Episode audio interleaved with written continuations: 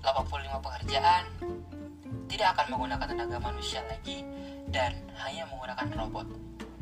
Terus apa sih dampaknya untuk Indonesia?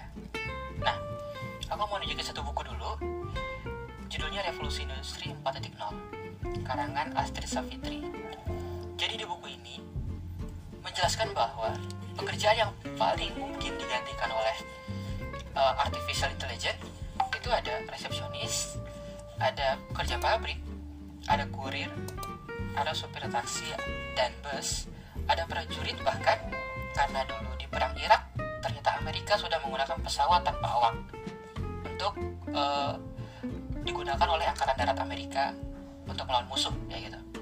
Dokter ini juga menarik nanti akan kita bahas. Petugas keamanan, manajer penjualan, akuntan dan petani yang sudah digunakan di Kyoto Jepang dalam pertanian salada robot pertama di dunia. Di dunia. Oke, okay. uh, di dunia khususnya di Indonesia itu sudah dua kali terdampak ya para pekerja-pekerja ini. Pertama disrupsi teknologi yang membuat perusahaan-perusahaan atau lembaga-lembaga swasta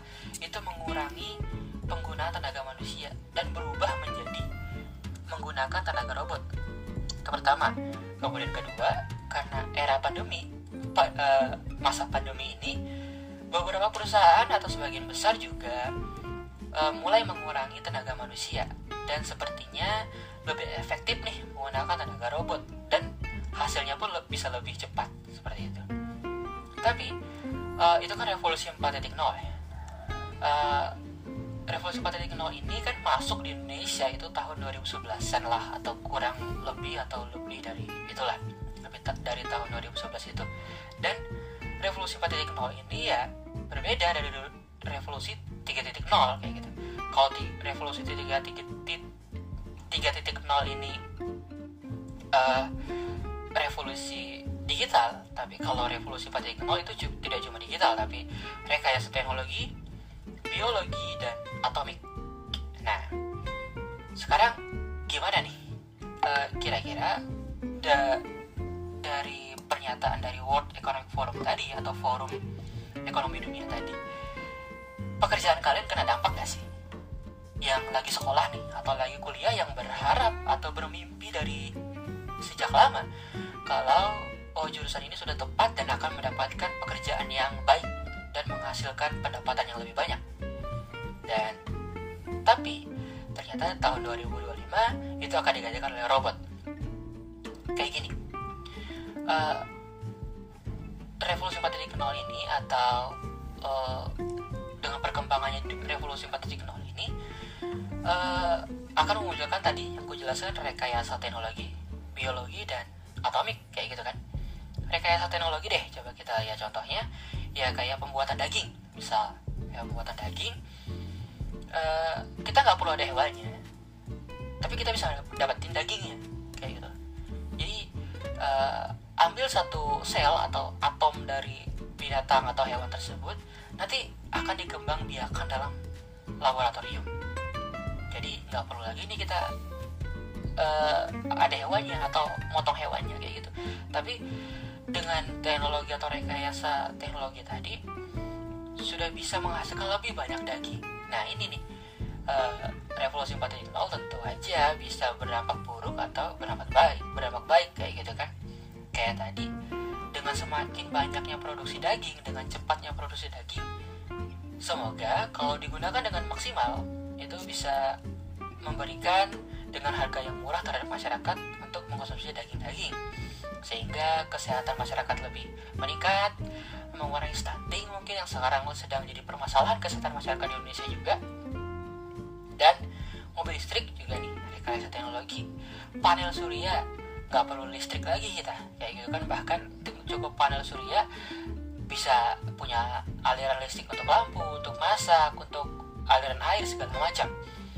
Terus yang terbaru atau mungkin beberapa tahun terakhir itu ada dengan sedikit mengubah atom unsur atom dalam tubuh ikan tawar dan ikan air asin mereka bisa hidup berbarengan dalam satu kondisi air yang sama. Menarik kan? Dan itu penemuannya sangat luar biasa di era modern gitu. selanjutnya rekayasa biologi. Ya rekayasa biologi yang gue jelasin tadi itu di dunia medis itu ditemukan nanoteknologi. Nanoteknologi jadi uh, orang medis itu nggak perlu mengoperasi dengan tangan lagi. Jadi cukup memasukkan alat kecil tadi dia akan menuju uh, apa kerusakan-kerusakan yang dalam organ tubuh manusia dan akan mengoperasi sendiri. Nanti setelah selesai dikeluarkan lagi. Nah itu. Itu rekayasa biologi. Terus gimana nih? E, bekal kita sebagai orang Indonesia. Kalau semuanya bakal tergantikan oleh teknologi atau robot jadi gitu kan.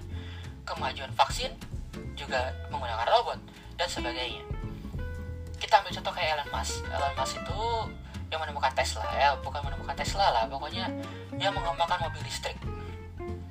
Jadi dia itu berimajinasi dan berani berinovasi. Jadi kuncinya dua itu sih imajinasi dan inovasi. Kalau nggak bisa dua-duanya ya ya kita harus kreatif kayak gitu. Dan buktinya sudah ada. Sekarang pun atau di masa depan e, mungkin ya kita hanya cukup dengan menggunakan kacamata bangun tidur menggunakan kacamata dan dunia itu milik kita semua. Kita bisa sekolah dengan melihat kacamata itu. Kita bisa berdagang berbisnis dan segala macam yang kemungkinan cepat atau sangat cepat itu akan diwujudkan oleh uh, Mark Zuckerberg dan kawan-kawan yaitu metaverse gitu kan dan segala kehidupan ada di situ gitu loh entah ekonomi sosial politik uh, pendidikan bahkan sekarang pun kita sudah harus terbiasa dengan uh, layar ya menatap layar tanpa menatap langsung guru atau ketemu langsung dengan teman kayak gitu anak-anak sekarang juga lebih hobi main game online daripada berolahraga basket, bola, takraw, atau badminton di luar kayak gitu. Sih dampaknya kalau semua ini berkembang atau bahkan metaverse itu benar-benar terjadi? Ya, gimana lagi? Kapitalis sudah bekerja dengan sangat-sangat baik kayak gitu kan. Ya kita nggak nggak boleh protes karena mereka lagi berkuasa di dunia gitu.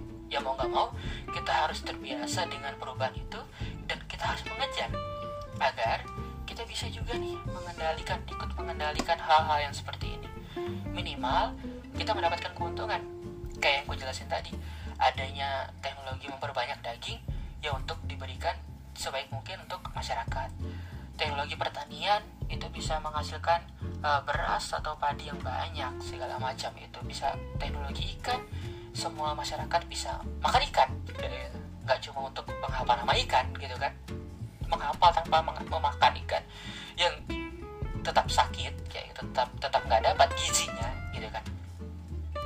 Terus uh, ada bertanya tapi kan itu cuma 85 pekerjaan masih ada pekerjaan-pekerjaan lain yang ya mungkin nggak akan tergantikan oleh robot. Ya itu kata kita sekarang. Sedangkan 85 pekerjaan itu hasil imajinasi dan inovasi orang-orang beberapa tahun yang lalu. Kalau selama tahun 2021 atau 2022 ini uh, banyak orang yang berimajinasi dan berinovasi semakin banyak pekerjaannya akan tergantung oleh robot gitu kan. Jadi ya entah cepat atau sangat cepat lagi gue ulangin kayak gitu ya. Tergantung dengan imajinasi orang lah pokoknya perubahan-perubahan dunia ini. Terus gimana?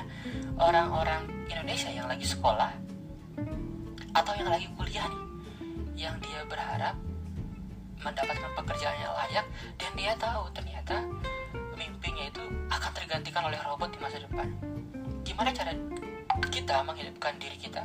Menghidupkan anak-anak kita nanti keluarga kita atau yang bahkan ingin membiayai kehidupan orang tua? Ya mau gak mau kita berimajinasi dan berinovasi. Harus terbiasa dengan itu. Kalau nggak bisa juga gimana dong? Ya harus kreatif. Tapi kalau nggak bisa juga ya ya udah mau gimana lagi? Emang kitanya aja yang males gitu kan? Emang kitanya aja yang nggak mau berubah. Ya silahkan kita jadi penonton menyaksikan keberhasilan-keberhasilan dunia keberhasilan-keberhasilan teman-teman kalian yang ingin berubah yang ingin menerima perubahan-perubahan itu dan berkembang bersama perubahan itu. Ingat, 2025 itu sudah 85 pekerjaan dan itu ya cuma 4 atau 3 tahun yang akan datang.